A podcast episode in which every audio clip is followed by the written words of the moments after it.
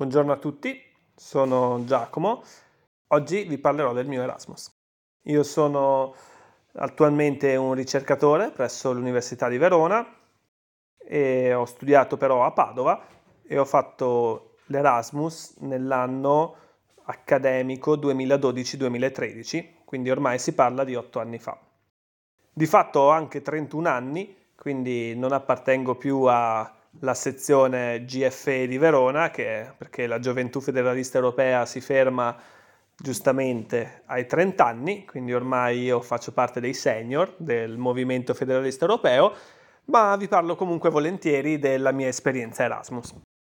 Devo dire che è stata un'esperienza che mi ha segnato profondamente, sono stato un anno a Berlino, tuttora quando vado in pausa pranzo con una mia collega facciamo spesso una scenetta, perché se io inizio a parlare del mio Erasmus, appena inizio a parlare lei mi dice, ah, sei stato a Berlino? E io gli rispondo, sì, sono stato a Berlino un anno. Ah, ma dai, non lo sapevo. Questo per dirvi che mi succede molto spesso di parlare di Berlino, mi succede molto spesso di parlare de, del mio anno di Erasmus, perché è un'esperienza che ti tocca.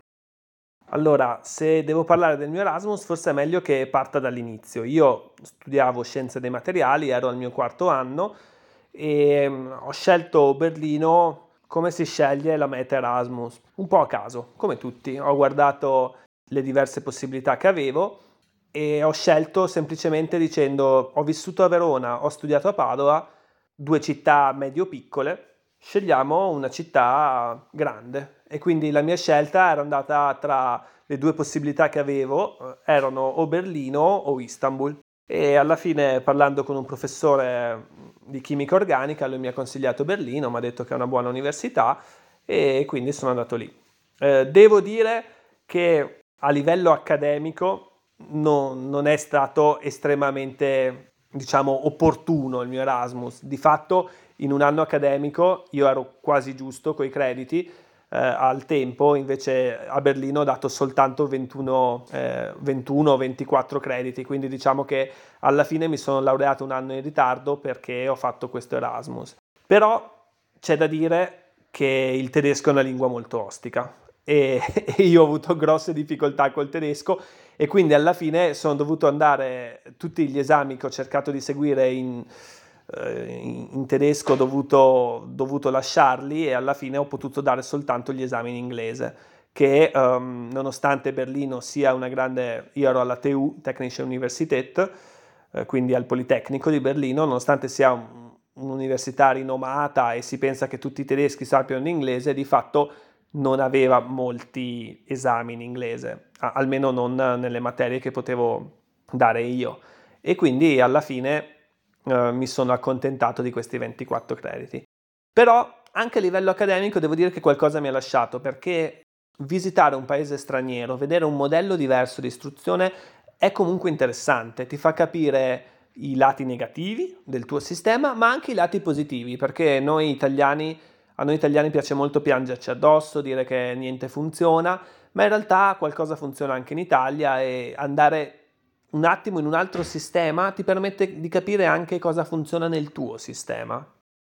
Ma per me personalmente la parte accademica non è stata importante quanto diciamo la parte più umana. Quello che a me veramente è rimasto dell'Erasmus è stato la, l'aver conosciuto un mondo diverso, aver conosciuto persone che venivano da tutta Europa, aver conosciuto anche molti tedeschi, perché io ho vissuto in, uh, vivevo nella Berlino Est in un uh, appartamento di uno di quei casermoni alveare della DDR vicino a uh, Karl Marx Allee che è la strada che si vede, non so se qualcuno l'ha mai visto, Goodbye Lenin, quello, la, la strada delle parate militari della Berlino sovietica e io ero proprio uno di quei palazzi lì, in realtà in una via laterale di uno di quei palazzi lì e, e vivevamo in nove, nove, studenti e lavoratori, tutti tra i 20 e i 30 anni, metà tedeschi, metà stranieri. Quindi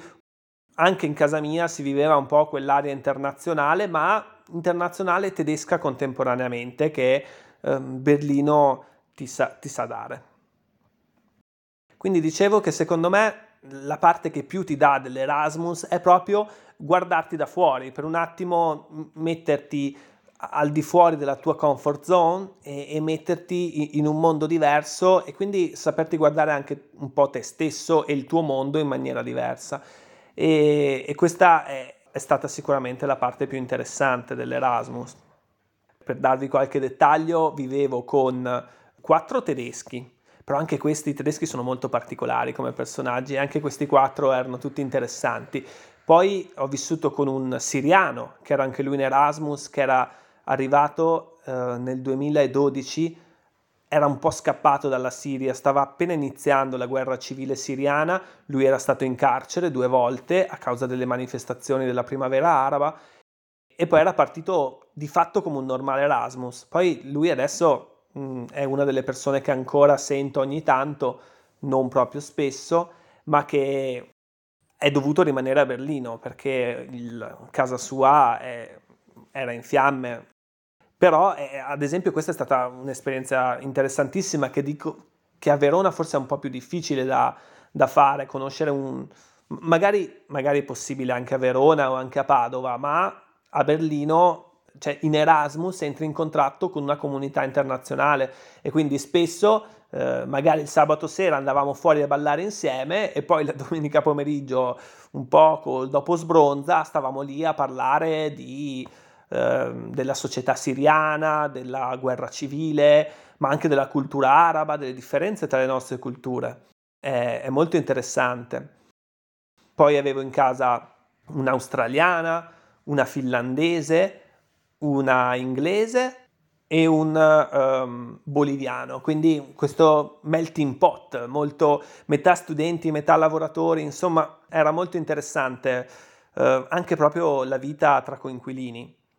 E poi c'era la vita Erasmus, quindi um, il bello della vita Erasmus, sì, sono tante feste e soprattutto non ci si ferma mai, erano giornate molto piene perché anche soltanto eh, muoversi in una città nuova, con una lingua nuova, imparare, è tutto nuovo, è un po' come per me è stata un'esperienza in qualche modo simile, ma molto più forte di quella che è stata l'esperienza del primo anno universitario, in cui cambi città, cambi persone, cambi luoghi e, e questi cambiamenti ti, ti fanno rimettere in discussione te stesso. Infatti una delle idee che io mi sono fatto dall'Erasmus è che tutti dovrebbero fare un Erasmus. Secondo me l'Erasmus è un po' come quello che è stata la leva per l'Italia del risorgimento, dell'Italia, del Regno d'Italia, in cui mettevano insieme in Veneto toscani, calabresi e siciliani che magari si parlavano tra loro nei loro dialetti neanche si capivano, ma un po' creavano questa idea d'Italia. Secondo me l'Erasmus ha un ruolo simile. Il limite dell'Erasmus è che va in Erasmus spesso gente che è già propositiva, che già in qualche modo ha una... cioè nel senso deve essere una tua volontà andarci in Erasmus, quindi ci vai se sei comunque aperto nei confronti del mondo. Spesso le persone che secondo me più potrebbero ricevere dall'Erasmus sono proprio quelle persone che in Erasmus non ci vanno. Quindi la mia proposta, la mia idea da sempre è che l'Erasmus dovrebbe essere obbligatorio, ma non solo per gli studenti, proprio per tutti. Quando compi 18 anni, quando esci dalla maturità, fai un anno all'estero, pagato, pagato poco, come hai pagato l'Erasmus, poche centinaia di euro al mese, però magari sai 200-300 euro al mese, vitto alloggio, ti insegna con corsi di lingua e poi fai qualcosa o fai formazione, quindi fai l'università o magari il servizio civile. Questo secondo me sarebbe una grande proposta per unificare l'Europa, per in qualche modo creare un sentimento europeo che secondo me, cioè in me e, e, nelle persone che ho conosciuto all'estero, si è creato. Io sono andato nel 2012, non so se vi ricordate cosa succedeva nel 2012, erano gli anni di Monti, erano gli anni dell'Europa che non voleva dare i soldi a, ai pigs. E io ho conosciuto ad esempio tantissimi finlandesi e secondo me comunque un finlandese è calato nel, nel, dibattito pubblico finlandese in cui si dice ma li diamo no, sti soldi a sti, sti maiali. E secondo me loro, questi finlandesi che sono stati a Berlino, che hanno conosciuto me, hanno conosciuto i nostri amici spagnoli, hanno conosciuto i nostri amici francesi, greci pochi, a dire il vero ho conosciuto pochi greci, però nel senso, nel momento in cui tu conosci queste persone, comprendi un po' di più in realtà che sono appunto persone, che quindi n- non sono dei maiali, non sono dei ladri che stanno cercando di rubarti lo stipendio, ma sono invece per mille motivi economie in difficoltà, cioè che quindi una forma di collaborazione europea viene più diciamo di cuore se si crea un sentimento europeo e l'Erasmus è uno dei mezzi per crearlo. Ecco, e un'ultima riflessione che io ho fatto durante l'Erasmus che vorrei proporvi è un po' quella sull'identità. Ed è, secondo me, anche una riflessione in parte legata al federalismo, perché uno dei problemi che ha creato lo Stato nazionale è stato l'esclusività dell'identità. Cioè, lo Stato nazionale, l'Italia, ha, ha detto che noi siamo italiani, punto. Tutte le altre identità ha cercato di azzerarle. E invece, secondo me, una delle cose belle del federalismo è che non cerca di annientare l'identità. Il federalismo non cerca di creare un'identità europea uccidendo un'identità italiana, ma dice, è vero, tu sei italiano, ma sei anche europeo. E sei italiano, ma sei anche veneto, e sei anche veronese. E questa, questa è proprio un'esperienza che io ho avuto in Erasmus. Cioè, quando conoscevo un... Perché sapete l'Erasmus è questo ambiente in cui si conosce gente da tutti i paesi. Quando conoscevo, parlavo con un tedesco, magari eravamo in 5 o 6, no? C'era eh, un tedesco, due spagnoli, un finlandese e un altro italiano. E in un ambiente del genere io sentivo che con l'italiano avevo un'affinità maggiore, io sentivo che avevamo un'identità comune in più rispetto che con gli altri.